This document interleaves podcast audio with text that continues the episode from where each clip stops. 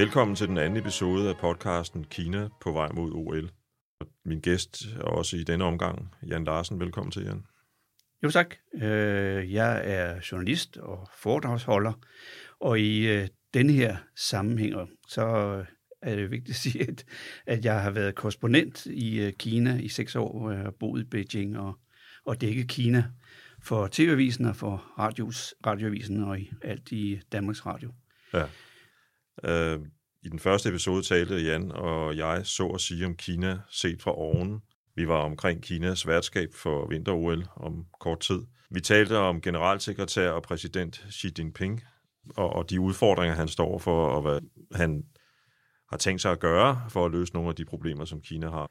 Øh, I denne episode vil vi forsøge at se lidt på Kina fra det, jeg kalder gade- og rigsmark-niveau. Og det siger jeg selvfølgelig, ligesom jeg sagde i den første podcast, øh, velvidende af hverdagen i et land med så mange indbyggere, som der er i Kina, selv sagt ikke er den samme for den øvre middelklasse i Beijing, som den er for en arbejder i Altai, som jeg mener, der er en by, der hedder, øh, helt op mod nordvest, øh, helt op i nærheden af Sibirien. Jan, du er jo en af POV's faste flitskribenter med Kina som speciale. Jeg kan se, at du har skrevet mere end 50 artikler om Kina faktisk for POV. Mm. Det er meget. Øhm, arbejdet i seks år i Kina som korrespondent for DR.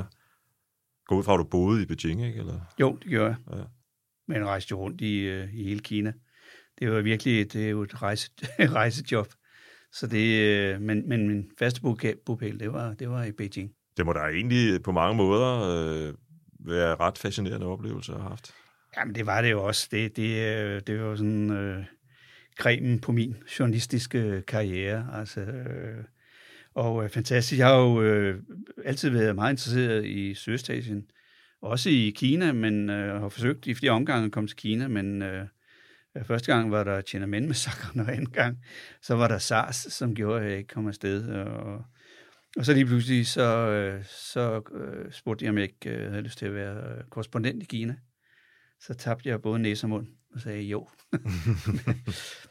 Fordi det, det, er, det er et fantastisk sted at, at, at bo, og jeg boede centralt. Jeg synes, det var vigtigt for mig at bo ordentligt. Så jeg boede meget centralt i Kina, det tog i, i Beijing. Så det tog mig et kvarter at cykle ind, så var jeg på den himmelske fredsplads. Og de der sådan historiske vingeshus øh, er jo fantastiske. Ja, det er klart. Det er, det er, jo, et, et, det er jo et charmerende samfund, og det er, også, det er også fascinerende, fordi det er så svært at få styr på. Og jeg tror, jeg mange gange i min periode derude har tænkt på omkring sådan forskellige emner.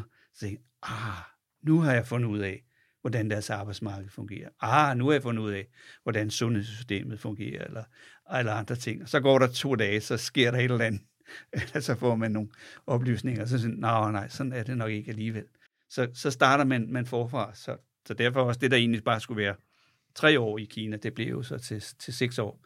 Og så har jeg jo sådan set fortsat med at beskæftige mig med Kina.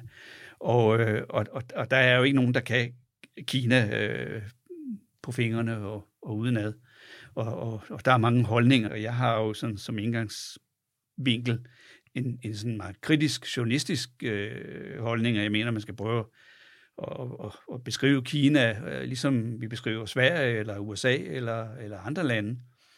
Øh, så, så, så, så det prøver jeg på, men det er, det er jo svært, fordi der er ikke der er ikke samme mulighed for at få information og kilder og, som der er i, nej, i de, nej. de andre lande. Som vi talte om i den første podcast, for eksempel øh, er det meget svært at, at, at få øh, viden om, hvem han egentlig er, præsidenten som, som person, altså baggrund og så videre, ikke? Fordi... Jo, det, det er jo meget lukket op ja. til. Altså, min fordel, synes jeg, har jo så været, at jeg har sagt øh, til mig selv, at altså, jeg får jo aldrig det interview med med Xi Jinping eller øh, Hu Jintao, som der var før, eller nogle, nogle andre, som er virkelig højt i systemet. Så gå ud og snak med forretningsfolk, med almindelige mennesker. Og det har, det har været rigtig sjovt. Jeg synes sådan set, øh, sådan sagt lidt med en kliché, så har jeg jo sådan set lært Kina at kende i øjenhøjde, og ikke oppe på de der fine bonede gulve. Ja. Det synes jeg har været en kæmpe øh, fordel. Det lyder fint, synes jeg. Øh, rigtig godt. Og, og det er jo også igen sådan et generelt spørgsmål, hvor man generaliserer, og måske også for meget. Ikke? Men jeg kunne godt tænke mig at spørge dig, øh, hvad er det, der optager den almindelige kineser det, der optager den almindelige øh, kineser, det er, hvis jeg skal nævne én ting, Ja. så er det penge. det, går de, det går de rigtig meget op. Okay, de ligner Fordi- så mange andre. Ja, fordi de ved godt, at øh, at det, det, det, der, det er det, der giver muligheden for at, at, at, at komme videre. Det snakker kineserne også meget om. De øh, er jo sådan et, et, et handelsfolk på mange måder. Så penge, det går de meget op i, og de går selvfølgelig også op i, at de, øh, de, har, det, de har det godt. Og så er der nogle ting, som jeg jo har undret mig over, at de ikke går så meget op i. Det er, hvorfor kan vi ikke diskutere sådan åbenhed og demokrati og sådan noget. Der, der begynder den sådan lidt at sige, jamen vi har jo, så siger de jo altid, jamen vi har jo nogen, kloge mennesker, som tager nogle beslutninger for os. Ikke? Og så kommer diskussionen jo altid, altså, jamen, kunne I ikke også godt være med og sådan noget. Det synes jeg har været, det har jo diskuteret utrolig meget. Men jeg synes, det er meget, det er meget sådan udpræget, at de, øh, de, de lader andre gøre den slags ting der. Og så vil de, øh, penge, det kan de til dels gøre noget ved selv, altså ved at prøve at få et bedre job og arbejde mere. Og, og det, de arbejder jo meget, det er jo, det er jo, øh, jeg kan godt lide mentaliteten på, på, på arbejdsmarkedet i Kina. Altså målt ud fra min egen, min egen arbejdsmåde, øh, så Ja. tror jeg, jeg har lavet, jeg har lavet flere tusind interviews i, i Kina. Jeg, jeg, jeg tror ikke, der har været over en håndfuld, som ikke er kommet til tiden, for eksempel. altså, det, det, det, det er helt vildt, ikke? Ja. Øh, det, ser, det ser man ingen andre steder, og, og de, øh, de, de arbejder jo også, de har en skøn øh, sådan vilje. Det er jo ikke sådan nogen, der sætter sig ned og siger, ah, nu vil vi se, hvordan det går, vel? De, de går bare løs. Det er noget med disciplin. Ja, Du har skrevet til mig, at øh, når nu vi snakker om penge, at der er to områder, der tynger kineseren, øh, når det gælder til økonomien. Det er udgifter mm. til øh, uddannelse, øh, børnenes uddannelse, og det er udgifter til sundhed. Og, og, og jeg læste tal, som, som faktisk gjorde et vist indtryk på mig. En tredjedel af familiens indkomster bliver lagt til side til barnets uddannelse. Er det fordi, man har et privat skolesystem derovre, eller hvordan fungerer det egentlig? nej, det har, det har man ikke. Altså, øh, jeg, jeg, jeg, jeg vil godt øh, lige sige, at, at det her, det, det, var, det er ikke sådan noget, man kan læse alle steder. Men det fandt jeg meget ud af, fordi jeg var jo ude at besøge utrolig mange kinesere i, i deres hjem. Det er ikke så tit, man kommer ind i kinesiske hjem, og det er heller ikke, fordi de er specielt flotte, men de har deres egen måde at, at hygge på. Det var også mere, fordi jeg var den første korrespondent derude. Jeg synes også, det er en vigtig del af det at forstå et samfund. Det er, øh, hvad tjener de, og hvad bruger de pengene til. Så det var sådan noget, man tit snakkede med familierne om. Og der var det sådan meget slående for mig, når jeg, når jeg sådan kunne se, hvad de fik i, i indkomster, hvad de tjente, og hvad de brugte penge til mad og transport og husleje osv., så, så var der enormt mange penge til overs. Og det var den der en tredjedel. Nogle steder var det faktisk øh, konens løn, der gik til den der øh, opsparing. Jeg siger, hvad, hvad, hvad, hvad går det her ud på? Og der var det de to punkter, du nævner, som øh, var det, de skulle bruge penge på. Det var nemlig både uddannelse, og så var det øh, så sygdom og sundhed. Øh, og, og, og hvis vi skal tage det alvorligste, som jo er, er, er sundheden, så er det øh, enormt dyrt for kineserne, fordi jeg troede jo, da jeg kom ud, der var også mange myter, der blev smadret, da jeg kom til Kina, fordi jeg ikke jeg har ikke arbejdet på det, så jeg vidste jo ikke alt om Kina. Der kom det ud, men jeg tænkte jo, ja, Kina er vel sådan en form for, for, for, for velfærdssamfund, altså ligesom vores det er et socialistisk land. Og, og, øh, og Det så jeg også have troet, Så, ja. så, ja, det, det, det, det tror de fleste, de fleste nok. Men nu sundheden for eksempel, det var jo noget af det, der kom virkelig i klemme, da man gik fra mavetiden og alle de her øh, fabrikker, som var statsejet. Det var sådan den store jerngrisgryde, øh, som man, man sagde. At folk, der arbejdede på de der store fabrikker, de, øh, de startede der som små, og så øh, blev de også begravet nærmest på fabrikken. Og der var det hele. Der var øh, vuggestuer, der var plejehjem i den anden ende. Men øh, da så Deng Xiaoping kom til, og man begyndte at åbne og, øh, og privatisere, så, så, så røg jo øh, meget af den der model. Og det, der kom mest i klemme, det var jo de dyre øh, hospitaler, som, øh, som, som der har været en masse af. Og det var virkelig, virkelig, virkelig kritisk. Fordi der var ikke nogen, der ville betale for det. Staten ville ikke give mere end 10 procent til sundhedsvæsenet, og så måtte øh, provinserne Øh, de måtte så prøve at lægge til, men det var ikke nok. Så øh, det endte med, at øh, kineserne blev simpelthen nødt til at beslutte, at for at de her hospitaler kunne køre, så måtte de være selvsupplerende på en eller anden måde og forsynende. Så de fik lov til at tage penge for operationer og tage penge for overpris for den medicin, de sælger. Og det har bare gjort, at sygehusvæsenet er blevet sindssygt dyrt i Kina. Det er jo den anden, det er næsten lige så dyrt som, som det amerikanske, amerikanske system. Ikke? Og, øh, og det, har jo, øh, det har jo slået bunden ud på kineserne, fordi det betyder, at hvis du får en alvorlig sygdom, at så kan der ryge en eller to årslønninger i hospitalsregninger mm. øh, til at blive indlagt. Der er kommet sådan et basissystem, men det er nogle meget sådan, øh, basale ting, det, det, det dækker, hvis du øh, øh, skal have nogle øh, kræftoperationer og sådan noget der. Så er det rigtig, øh, så er det rigtig dyrt. Mm. Og derfor bliver de nødt til at, øh, at spare alle de penge op til at give. Og det kan være, at det kan lånes, øh, pengene skal lånes til nogle andre, men så, så, som også er i den situation. Og det er jo overraskende at høre om et, et uh, samfund, som man egentlig troede var socialistisk. Ikke? Altså, ja, øh... og, øh, og, og, og det, det, er, det, det, det, det er kæmpemæssigt uh, problem med det der dårligt uh, fungerende uh, sygehusvæsen. Og de har så også et andet problem, det er, at øh, man har en masse store sygehuse, og der er alle de gode læger. Så alle kinesere vil hen til de store hospitaler. Man har ikke sådan en, øh, en husdoktor, øh, familiedoktor, som vi har i, øh, i Danmark. Det, det er man ved at opbygge, men det fungerer ikke rigtigt. Så alle kinesere, de fiser, snart de fejler den mindste smule, så hen på de der store hospitaler, som har alle lange køer og der kæmpe korruption øh, for at, øh, og, og komme til. Så det er, det er helt forfærdeligt. Mit navn er Jan Eriksen, og med mig i studiet har jeg den ene af POV's øh, Kina-eksperter, Jan Larsen. Hvorfor indførte man egentlig etbarnspolitikken i sin tid? Ja, altså vi skal, vi skal sådan set dreje sådan historiehjulet tilbage til øh, 1949, hvor, det, hvor Mao så kommer Begyndelsen til. simpelthen, ja. Ja, og opretter øh, Folkerepublikken øh, øh, Kina. Der var 500 millioner på det tidspunkt, og Mao, han havde en drøm. Det var, at han skulle have flere soldater. Han kunne ikke få nok. Så derfor startede han nærmest med at afskaffe abort og prævention, for at kinesiske kvinder kunne føde så mange børn som muligt. Og øh, det er i hvert fald en af Maos succeshistorier, fordi da han døde i 76, så var der dobbelt så mange kinesere, så var der en milliard kinesere. Problemet var bare for efterfølgerne, at der havde jo også været en masse øh, sultkatastrofer og hungersnød i Kina. Og på det tidspunkt fik hver kinesisk kvinde fik faktisk fem børn. Så derfor kunne man godt se, at hvis det der fortsatte, så kunne man lige pludselig stå i de, de der situationer, hvor der var øh, hungersnød, og så ville folk gøre oprør. Øh, så de sagde, et eller andet skal vi gøre.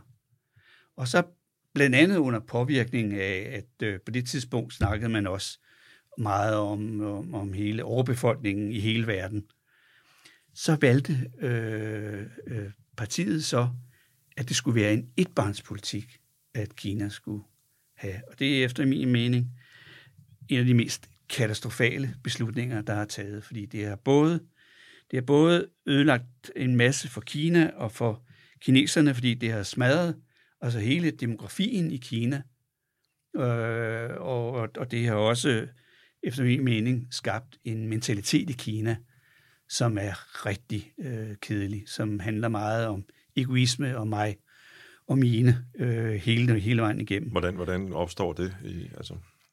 Ja, det, det, det opstår jo på den måde, at øh, man indfører så den her etbarnspolitik. Og det, det gør man jo med overvågning og bøder. Altså hvis man fik barn nummer to, så fik man jo simpelthen en bøde på to års løn. Øh, man havde tvangsaborter helt ja, op og alt muligt andet. Syvende måned, tvangssterilisationer. Ja. Det var et fuldstændig sindssygt system, og man skulle jo søge om barn nummer et. Det var jo kæmpe byråkrati, en masse mennesker levede af, og de levede af de der kæmpe bøder, folk måtte øh, betale. Så det var lidt af et, et monster, man fik lavet. Da jeg kom ud, det blev indført i 1980. Da jeg kom ud i 2005, der kunne man allerede se katastrofen i statistikkerne. Fordi den viste jo, at der var alt for få unge, fordi antallet af unge faldt jo fordi der havde man allerede haft en generation med et barns børn. Og samtidig steg antallet af ældre, fordi nu fik de jo sund mad og så videre. Mm. Så kinesernes levetid, den øh, er jo steget enormt meget. Altså, så de har kæmpemæssige øh, problemer. Øh, man lå det køre, fordi det var jo en beslutning, der var taget på højeste plan, selvom alle kunne se, i, øh, at, at, det var, at det var helt galt. Øh, og så gik der altså 8-9 år, før man overhovedet øh, gjorde noget ved det. Det, det, det, det, er, det, det er ufatteligt. Og det er en af de der ting, som øh, er Kinas store svaghed. Det er, at man har svært ved at lave om på nogle af de der ting, der er besluttet på højeste plan. Det får lov til at køre alt for længe meget af det. Og etbarnspolitikken er jo, er jo sådan set øh, øh den, den katastrofale, katastrofale del af det.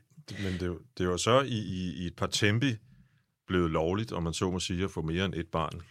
Ja, så gjorde man jo det, at man, øh, man, man lavede nogle forsøg. I 2013 lavede man det første forsøg, så sagde man, hvis øh, et par, øh, der bliver gift, og den ene er det ene barn, så må de godt få barn nummer to. Men det var kun 10 procent af dem, der kunne få det, som søgte om at få barn nummer to. Så prøvede man et par år efter at lave den, hvor, øh, hvor, hvor, øh, hvor, de, hvor de bare kunne, kunne søge, og der var også kun 10 procent, der søgte. Så det var jo en, en ren fiasko. Øh, og så er der så underkøbet sket det siden, at, øh, at, at, øh, at kvinderne, som jo også får lange uddannelser, når de er slet ikke interesseret i at få børn. De er ikke interesseret i at blive gift. Så, øh, så fødselsraten er jo helt nede. Øh, der kom nye tal her fra øh, forleden dag, som viste, at de har aldrig været så lave i Kina før. Altså den er nede på, ah, det er sådan nogle tekniske tal, men, men altså 1,8. Øh, og, og det burde ligge på 2,1 for at man reproducerer. Så Kina er ved at, at, at, at blive indskrænket ja. i antal af det, det, det ironiske er, at du har nævnt i en af dine artikler, at at der faktisk øh, fik Kina jo ros blandt andet af FN på et tidspunkt for sin etbarnspolitik, at, at man kan sige, at nu bliver de jo straffet for det. Men du mener, at, at en af de væsentligste årsager til, at, at kineserne ikke, trods det nu er blevet lovligt, føder flere børn, det er altså det med, med at, at kvinderne simpelthen ikke ønsker det? Ja, det er der, det er der jo nok øh, mange årsager til. Altså dels øh, får kineserne øh, længere uddannelser, men det primære er jo nok det økonomiske, at det er simpelthen så dyrt at have børn i, øh, i Kina i dag, øh, som gør, at de, de ikke får to børn. De siger, at de kan ikke få, de kan godt få to børn, men de kan ikke give begge børnene en, øh, en mulighed for at få den uddannelse, de gerne vil have. Kineserne har meget store ambitioner med, med, med deres børns uddannelser, og de kan godt se, at de har simpelthen ikke råd til at, øh, at have to børn som kan få de samme uddannelser. Og det skyldes, at øh, det, det er dyrt at have børn i Kina. Altså et barn i Kina koster cirka øh, 50 procent af, af en families indtægt. Øh, I Vesten der er det sådan 20 procent eller sådan noget. Det er vanvittigt dyrt. Det er dyrt, fordi der er få vuggestuer, der er få børnehaver. Det betaler man enormt meget for. Så kommer der en folkeskole. Den er, den er i princippet helt gratis. Men da de er meget ambitiøse og gerne vil have, at deres børn får en god uddannelse, fordi det er den bedste sikkerhed for os, at forældrene øh, kan få lidt hjælp økonomisk fra barnet, så, så, så skal de have en god uddannelse, så kræver det enormt meget undervisning privat. Alle kinesiske børn, de får simpelthen privat undervisning. To til fire timer hver eneste dag. Og det koster jo enormt mange penge. Ja. Derfor er det så dyrt, og så koster det penge at gå på universitetet. Det er ikke gratis. Øh, så så det, er, det, er, det, det er vanvittigt øh, dyrt at have børn. Plus kineserne er så også ambitiøse, så de skal også gå til øh, ballet og klaverundervisning og, og alt muligt andet. Så, så det er rigtig dyrt at have børn. Men de, hvis de, de siger, at hvis vi skal have to børn, jamen, så kan den anden ikke øh, få det lige så godt som den første. For... Så kan nøjes vi bare med et barn. Fordi det er vi jo vant til nu. Vi er vant til, at vi ikke har, vi har ikke søstre, vi har ikke onkler, vi har ikke tanter osv. Jeg vil godt lige gribe fat i det med, med de der børn, der både går til ballet og alt muligt andet, og privat undervisning et par timer om dagen. Du har også skrevet et sted, at øh, du anser de unge kineser for at være verdens mest stressede unge. Ja, det er de også. Altså det, øh, det, det, det, det er jeg ret sikker på, at man øh, alle undersøgelser øh, vil, vil vise. Og jeg siger det, fordi det kinesiske børn, de er kun som vores egne, de får selvfølgelig også at vide, at nu skal de tage en, en, øh, få nogle gode eksamener og tage en god uddannelse. Der er også et enormt socialt pres på de her kinesiske børn. Man plejer at kalde dem 1, 2, 4 børn, fordi et ene barn skal passe to forældre og, øh, og, og, og to par bedsteforældre. Og nu sagde jeg, at øh, og, og det er jo altså enormt krævende. Ofte bor de jo ikke i samme by, det gjorde de i gamle dage. Og der, hvor de havde fem børn, hver kvinde havde fem børn, så var der jo altid en af dem, der kunne blive tilbage og passe de gamle. Det er der ikke. Og Kina er jo heller ikke et, et velfærds, en velfærdsstat på den måde, at der er plejehjem og, og, og hjælp til de ældre. De må klare sig selv ude i, øh, ude i landsbyerne. Det er meget begrænset, hvad der er af, af plejehjem og, og, og ældreforsorg i, øh, i Kina. Det er jo enormt dyrt, og der er blevet så mange kinesere. Det er jo, der er jo ikke længe til, at hver tredje kineser er, er pensionist. Og det er enormt krævende. Og så er der også et andet socialt pres, og det, det, er, jo, det er jo ret interessant. Det ser man især meget omkring det kinesiske nytår. Kinesiske nytår, det er øh, i januar eller februar, og øh, der lukker Kina groft set ned i 14 dage, tre uger. Og der er det sådan traditionen, at så tager man hjem til landsbyen, hvor man kommer fra, og byen, hvor man kommer fra, og så er man sammen med familien hele tiden. Og øh, der er de unge kinesere, jeg kender, de er altid totalt ødelagt efter det der nytår. Fordi der opstår det her sociale pres. I Kina er det sådan almindeligt, man har nogle forfærdelige betegnelser for folk på 27 år, som ikke er gift. Kvinderne, de bliver, talt, de bliver kaldt for overskudskvinder. Altså hvis du er 27 år og kinesisk kvinde, og ikke er blevet gift, så er du en overskudskvinde. Mændene kaldes øh, de nøgne grene på stamtræet. Mm. Altså der er simpelthen pres om, at man skal være gift der, fordi det er normalt. Så de bliver punket, de her stakkels øh, unge mennesker, når de er hjemme der til nytår, og også resten af året. Øh, fordi det ligger under for det der pres, at nu, nu skal de altså finde en at gifte sig med og få det barn, som de øh, bedsteforældre Man kan jo nærmest sige, at hele samfundsmodellen er bundet op på, at de, de er gift inden de er 27. Ja, og, og det er man ikke sådan øh, gået bort fra. Det er ligesom det her med, med etbarnspolitikken, som får lov til at køre så længe. Altså, det er jo helt urimeligt at sige 27 år. Fordi altså, der er jo mange, der, der ikke engang er færdige med deres uddannelse på det tidspunkt. De skal jo også gerne ud og tjene lidt penge først. Der er jo sket det i Kina igennem de senere år, at uh, der kommer flere og flere kvinder i højere og højere stillinger. Altså vi har, selvom vi stadigvæk har en, uh, vi kender jo de der billeder af centralkomiteen, eller, eller hvad det hedder, hvor, hvor der sidder en masse mænd, og så sidder der måske lige en kvinde for neden. Mm. men, men, men, men kvinderne, øh, altså der, der bliver mere og mere sådan øh, bedre og bedre jobs til kvinder, og de får større og større indflydelse også i, i samfundet. Øh, men er der en, ligesom i den her del af verden, en ligestillingsdebat egentlig i Kina? Ja, det, det er der, men, øh, men kvinderne har meget svært ved at, øh, at slå igennem. Altså hvis du ser på det politiske system og det økonomiske system, så er kvinderne jo nærmest øh, fraværende. Og øh, altså, der er en stor ulempe, og det lyder selvfølgelig mærkeligt at sige det på den måde, men for kvinderne er der en stor ulempe, det er, at de faktisk har en pensionsalder, som er 50 eller 55 år. Og, øh, og det gør, at de sådan set går på pension, før de i, i det politiske system er færdiguddannet, kan man sige. ja. så, så, så, så det gør, at, at altså, når man ser på listen over øh, kvindernes indflydelse på hele det politiske, det offentlige område, så er det, så er det pinligt, pinligt for, øh, for Kina. Og, og, og snakker, altså Mao snakkede det der med kvinderne, de øh, bar, jo, var jo halvdelen af, af, af himlen. Men, men sådan er det jo slet ikke i Kina i dag. Men kvinderne er meget gode på det mere private område. Der, der er de øh, dygtige og velkommen, men de har simpelthen ikke øh, noget større indflydelse på, øh, på, på politik i Kina. Og det kan man godt mærke i det, der bliver vedtaget og, og gjort i, i Kina. Der er ikke mange, der er ikke mange øh, feminine træk i det der. Det er virkelig... Øh, gamle ingeniører. Øh, Men det er, ikke sådan, der, det er ikke sådan, at man kan, kan se i de censurerede, i øvrigt censurerede aviser, indlæg, eller på, på, på deres, øh, hvad hedder det, pendant til Facebook, kvinder øh, gå ind og forlange større indflydelse og, og ligestilling osv.?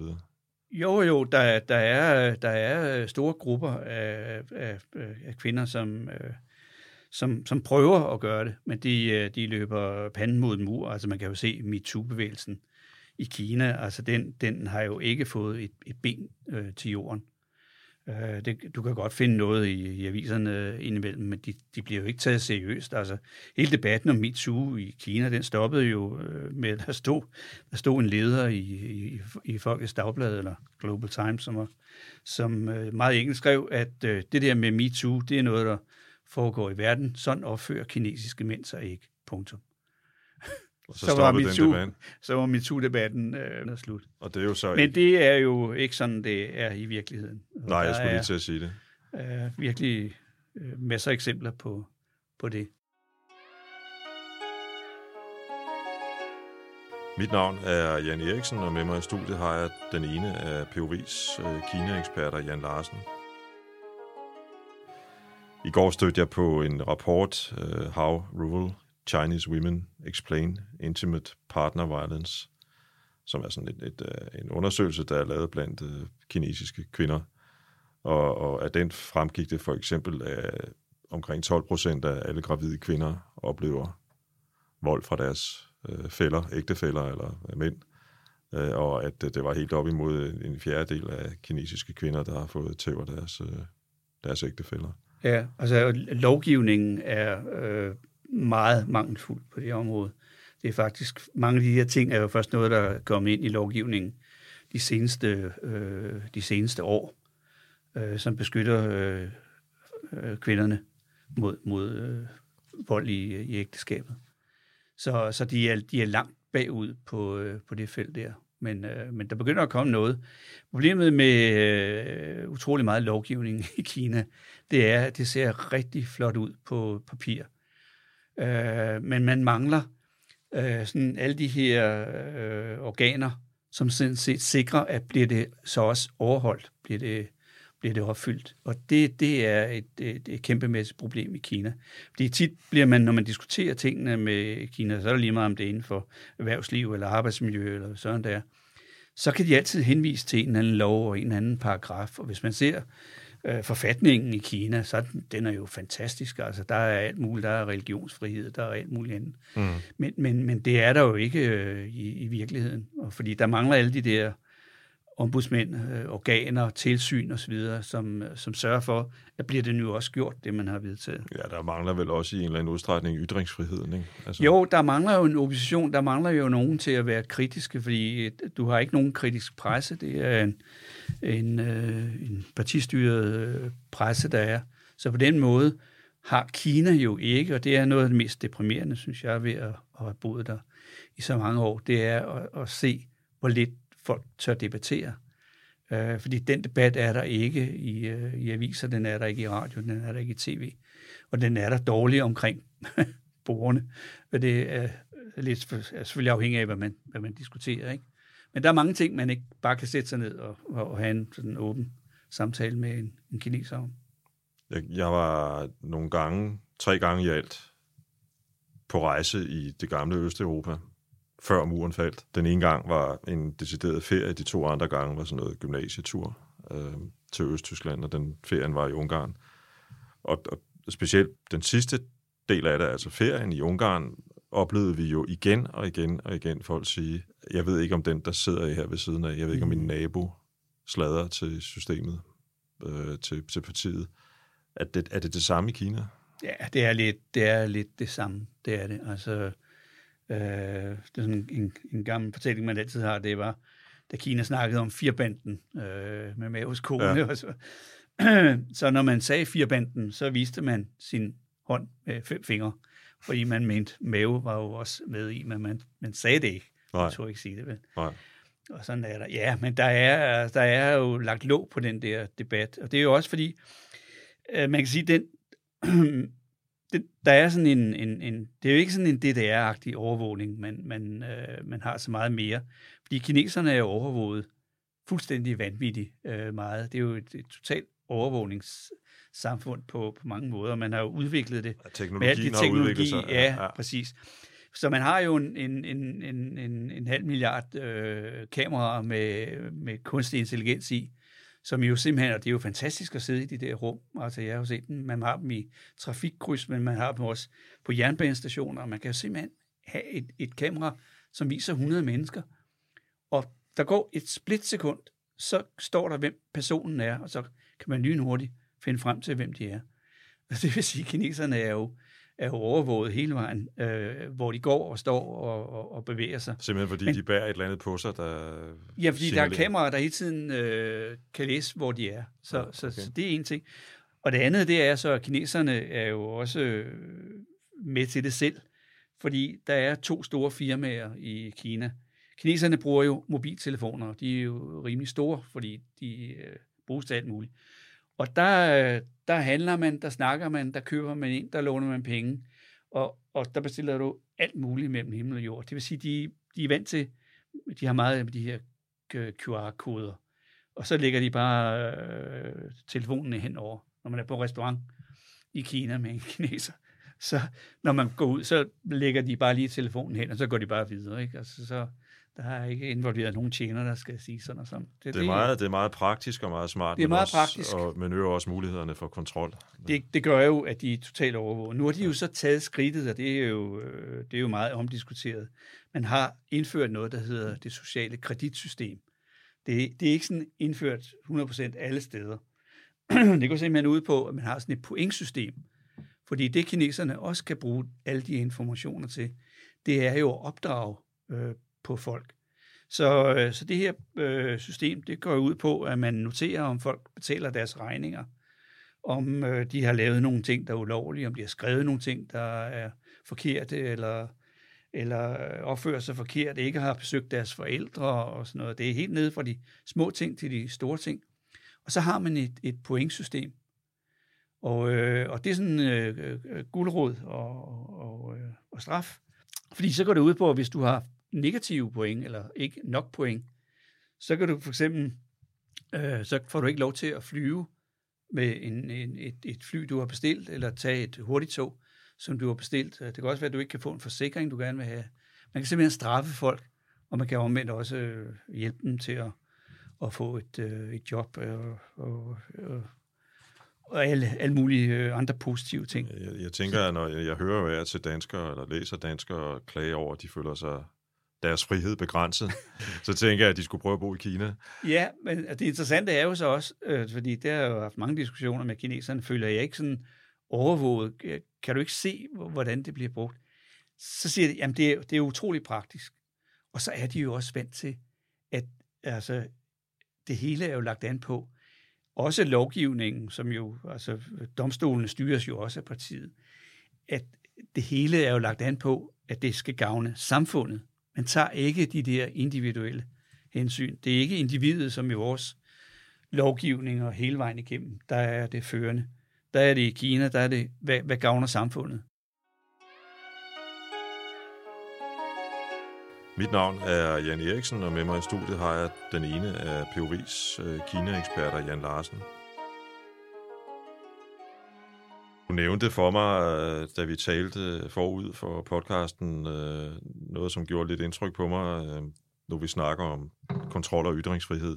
Du havde talt med nogle unge, hvoraf ingen nogensinde havde hørt, eller i hvert fald kun få af dem havde hørt om det her ikoniske foto fra den himmelske fredsplads, der blev taget i 1989 under de store demonstrationer, der var der. Og man ser en, en enkelt person stå foran en masse tanks. Så, så det er simpelthen skrevet ud af historien derovre, eller hvordan? Ja, der, der, er, der er mange ting, der er skrevet ud af historien. Jamen det, øh, jeg, jeg underviser nogle gange øh, kineser, der er på besøg her, øh, studerende, i, i pressefunktioner, øh, pressefrihed og ytringsfrihed osv. Og og der bruger jeg gerne det der billede, du omtaler, ikke? fordi det er så ikonisk. Og, og alle i hele verden kender det jo, fordi det er den her mand, der står med sin øh, bærepose og, og stopper øh, hele rækken af tanks. Øh, om de kender det, og det er sådan typisk halvdelen af dem, som ikke kender det, eller i hvert fald siger, at de ikke kender det. Fordi det, det, det er skrevet ud af historien i Kina. Og det er der jo utrolig mange ting, der er alle de negative ting, øh, især i, i Maves periode, har man jo sådan neddroslet, fordi partiet tager ikke fejl i, øh, i Kina. Det kan være, det er lidt langsomt nogle gange, men de tager ikke fejl. Jeg tænker, vi kunne runde ned med lige at snakke om, som jeg lovede den første episode af denne her podcast, og tale om den her frygt for Kina, som rigtig mange mennesker her i Vesten har. Øh, vi, vi har selv lige været inde på teknologi og overvågningsmuligheder. Det er jo den ene del af det, ikke? Altså, øh, folk øh, er sådan meget bange for, om Kina holder øje med os. Vi er for eksempel, jeg har en computer stående her lige ved siden af, der sidder et kamera i, ikke? Om, om, om, om, om, om man kan gå den vej. Kina stiller arbejdspladser, hører man hele tiden. Nogen har måske også hørt om et øh, Silkevejsprojekt, som øh, nogen tolker sådan, at Kina forsøger at sætte sig på forskellige øh, lande, specielt i Mellemøsten, og, og også for den sags skyld også i, i Østen som sådan. Så er der den fjerde ting, at øh, Kina øh, yder store lån til øh, mange lande, blandt andet også nogle af de, de, de fattigste lande i Europa, altså Grækenland og Italien, Afrika. Så mit spørgsmål er, hvor bange skal vi være for Kina? Ja, altså der, er, der, der er sådan meget øh, grader i det. Jeg holder jo masser af foredrag om Kina. Mit første foredrag, det hed jo Kineserne kommer. Fordi det var sådan lidt ligesom den der, russerne kommer, ikke? Jo, præcis. Øh, jeg synes, øh, der, der, er sket, der er sket meget. Altså, jeg tror stadigvæk, folk er faktisk stigende øh, lidt for over, over hvad, hvad kineserne kan finde på at gøre. Det kan man jo også se det her store amerikanske øh, Pew Institute, de har lavet jo sådan nogle undersøgelser af hvert land. Og der kan man jo se, at, at sådan holdningen til Kina, den bliver mere og mere kritisk. Men det der med at være bange for Kina, jeg synes, det er sådan lidt, øh, det er måske sådan lidt koldkrigsagtigt at sige det på den måde. Det, det giver sådan forkerte associationer. Også fordi, når man sammenligner med Sovjet, så, så var det jo dengang øh, i den kolde, rigtig kolde krig, øh, der var det jo, altså, vi, vi handlede jo ikke sammen med Sovjet. Det var jo simpelthen nogen derovre. Men vi gik jo ikke med, med, med USSR-t-shirts øh, eller brugte noget derovre fra. Kina er jo en, er jo en, er jo en del af vores øh, hverdag. Ikke? Altså, når et stort boligselskab i, øh, i Kina er ved at gå konkurs, så stiger børsen i København med, mm. med 2 procentpoint. Ikke? Og når der er en eller anden øh, container, skib, der står på tværs i Suezkanalen, ja, så, øh, så kommer vores julegaver og, og børnenes legetøj, det kommer ikke. Så stiger kom, prisen på strøm øh, ja, 100 procent, for eksempel. Ikke? Ja. Hele vejen igennem. På den måde hænger vi jo sammen, så sådan, øh, sådan det, det klassiske med, at de kommer farerne, øh, de, de skæve og alt det der, det er jo helt væk.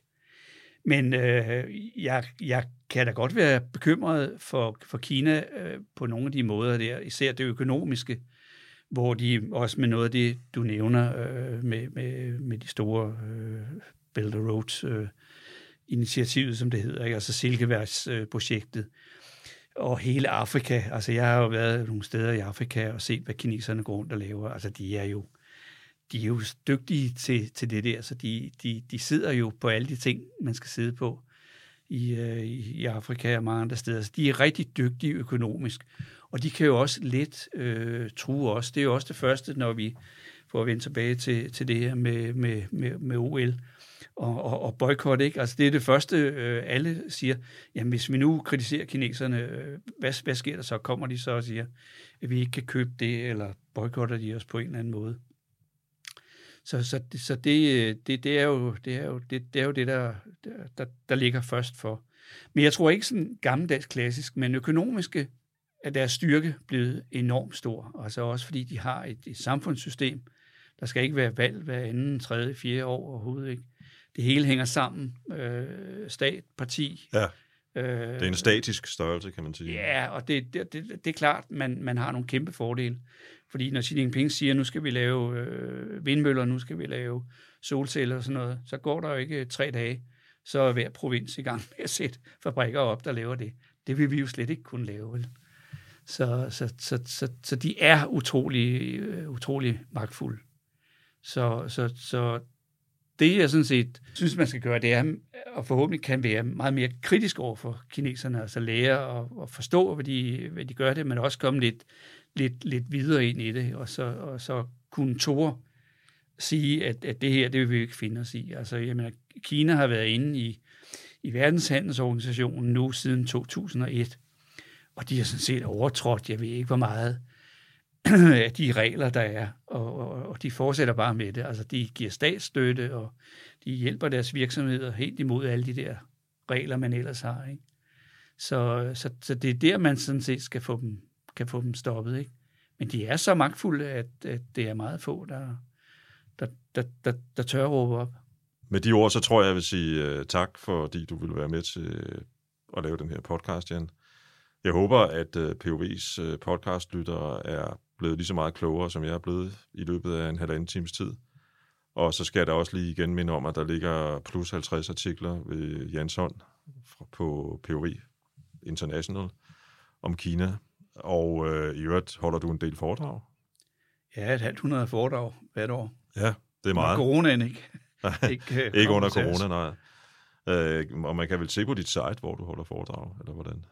Nej, fordi mange af dem er jo sådan øh, lukkede, lukkede foredrag. Man kan se, de ja, åbne, åbne foredrag. Ja, ja. Men øh, Jan Larsen, Kina-foredrag, så kan man øh, læse mere om dem.